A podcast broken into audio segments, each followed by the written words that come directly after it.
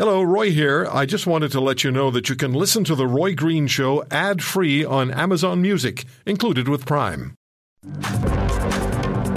In 2013, and I remember reading this at the time and doing interviews on it, and I may have spoken at that time with our guest who's with us today. England's chief medical officer warned of a health apocalypse as bacteria were learning to overcome antibiotics and new drugs aren't available to counter the situation. She said, quote, antibiotics are losing their effectiveness at a rate that is both alarming and irreversible, similar to global warming. The ap- apocalyptic scenario is that when I need a new hip in 20 years, I'll die from a routine infection because we've run out of antibiotics. Well, here we are 10 years later, and the World Health Organization warns of something called AMR, as a top 10 global public health threat. AMR is antimicrobial resistance.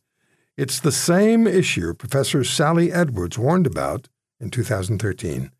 And the British medical journal, The Lancet, showed that in 2019, 1.27 million deaths were already caused by AMR. And between 2010 and 2019, listen to this 18 novel antibiotics were introduced across 14 developed nations, only two of these new antibiotics are available in Canada. Jason Tetro is microbiologist. He's the author of the uh, Germ Guy and the Germ Code. He's the host of the super awesome science show on the Curiouscast Network. Jason, uh, so good to talk to you again. Put this into context for us, please. How much trouble are we in? You know, we first talked about this uh, back in 2014, and that's when we essentially saw the World Health Organization say that antimicrobial resistance, we used to call it antibiotic resistance, but we can get into that in a minute, um, was a crisis.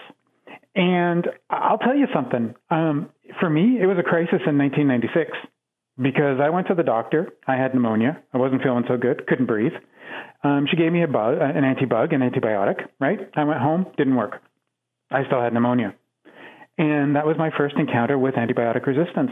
Now, thankfully, she had something else. I was allergic to it, but it still got rid of the infection. That was okay. What's happening, though, is that more and more often you're going to the doctor, they're having the exact same experience I had in 1996, but then they basically shrug their shoulders and say, well, we don't have anything else. And that's the problem that we're facing now. And over the last, oh, I'd say five years, we've heard numerous stories in the news, like front page type headlines of a person who died of a urinary tract infection, or someone who died of a very simple pneumonia, or we're hearing about flesh eating diseases that are happening, and these particular bugs are antibiotic resistant. I mean, it's starting to happen at a point where we're hearing about it in the news and then the next step, which is what, of course, everyone's warning about, is that it's going to be at your doorstep. Yeah. So I, uh, March 31st, we talked about this yesterday, and I've been tweeting about it. I've been off for just over two months now, fighting uh, mm-hmm. an illness. I have the prostate cancer, and I had a situation develop that was very much related to that. My kidneys essentially shut down. Oh, yeah. And I was rushed to uh, an emergency uh, room at Oakville Trafalgar Hospital where the ER doctors – were not sure I was going to survive the afternoon. Mm-hmm. So they did their magic on me and they transferred me to the uh, intensive care unit where I was for four days and then down to uh, another unit in the hospital for another eight days. I'm assuming that they used at least some antibiotics to keep me going or get, get me better, get me stable, and get, keep me going. Um, the that was great. But are we in a mm-hmm. situation now where some people are going to potentially face a similar reality and the bugs will sneer at the antibiotic and, and harm that person further? I've seen it. Um. I, I, I have friends who have had husbands and colleagues go into the hospital and they have a simple Acinetobacter infection or they have a simple Klebsiella infection and they're in the hospital for weeks, if not months. Some end up in ICU as a result of the fact that they just simply cannot get rid of this bug. And I think in your case, first off, I'm so glad you made it. Thank you. so am I. Talk to you and like you. Yeah, what happened. Thanks. My goodness. Um, but I mean, I want more stories like yours where people are coming out and fewer of the stories of people who are unfortunately harmed for life or simply don't come out. Um, and, and we're hearing more and more of that as a result of these bugs that essentially can resist antibiotics or antimicrobials. So these bugs are just generally, or a, on a broad, more broad scale, becoming aware of how to defeat the antibiotics. But antibiotics are everywhere in our lives. We the the, the mm. food we eat, right? The animals that are in the food chain, they're fed they're fed antibiotics. Oh yeah, and and that's something that I've been promoting for over ten years now. Is you know uh, what I call antibiotic abstinence in agriculture.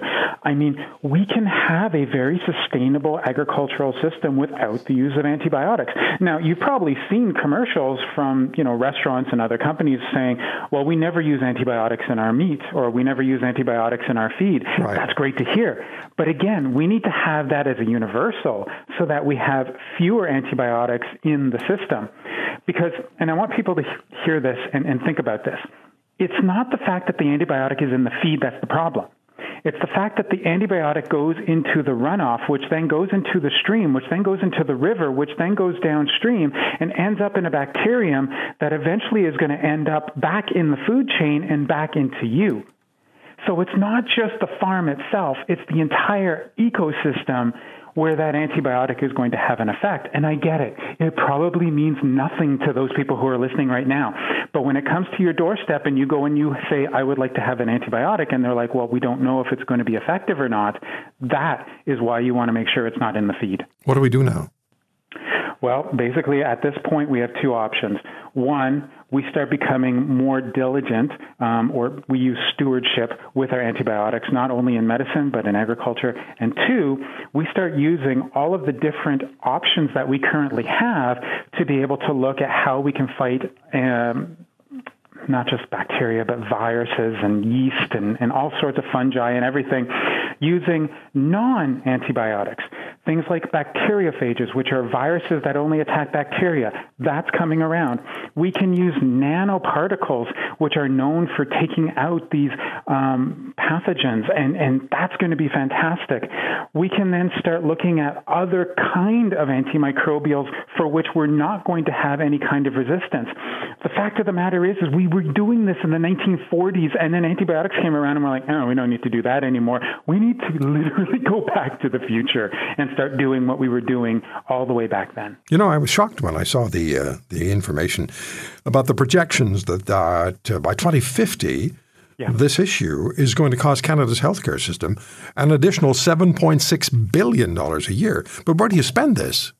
Well, and the thing is, is that that's the healthcare system. Okay, we're not talking about productivity. We already know that antibiotic resistance can have approximately a 35% effect on an individual's productivity over the course of a year, because instead of getting better and then going back to work, they're too busy trying to fight off a bug. And so, imagine what that happen, what that's like if we start having larger amounts of people having antibiotic resistant infections or antimicrobial resistant infections. And then all of a sudden start thinking about what it's like when beds in healthcare facilities are full because you're treating these individuals and you no longer have the ability to get into a bed. I mean, we're already hearing about people in hallways in emergency rooms. Like it snowballs but it always starts with you having to understand that that antibiotic that you're getting when you're having a cold may not be necessary. We could be in pre penicillin days, or are we already there? Well, we already are with gonorrhea and some of the Acinetobacters and Candida auris. So these, we're already there with some of these bugs. It's just we're getting there with more bugs. And if we do get there with something like, say, a streptococcus um, that is known for causing not only strep throat but also flesh-eating disease, then we really got a problem. You're scaring me. Yeah. You are. You're scaring the hell out of me. I've been doing this for well over 15 have. years. And I've seen some improvements here in Canada, thankfully, but I have not seen improvements in other countries in, in the world. And sometimes you just have to shake your head. So, for our listeners who want to find you, where would you send them? If you happen to tweet, um, I'm at JA Tetro. Um, and if you want to reach out to me directly, just Google me, Jason Tetro, the germ guy, and uh, you, will find places where you can send me emails, and you can also head over to my blog, and of course my the Super Awesome Science Show. I would love it if you listen to it. Believe me, it's not as morbid as I am today. Sometimes you'll laugh, sometimes you'll cry, but you'll definitely be entertained. You're an amazing communicator. If you want to hear more, subscribe to The Roy Green Show on Apple Podcasts, Google Podcasts, Spotify, Stitcher, or wherever you find your favorites. And if you like what you hear, leave us a review and tell a friend. I'm Roy Green. Have a great weekend.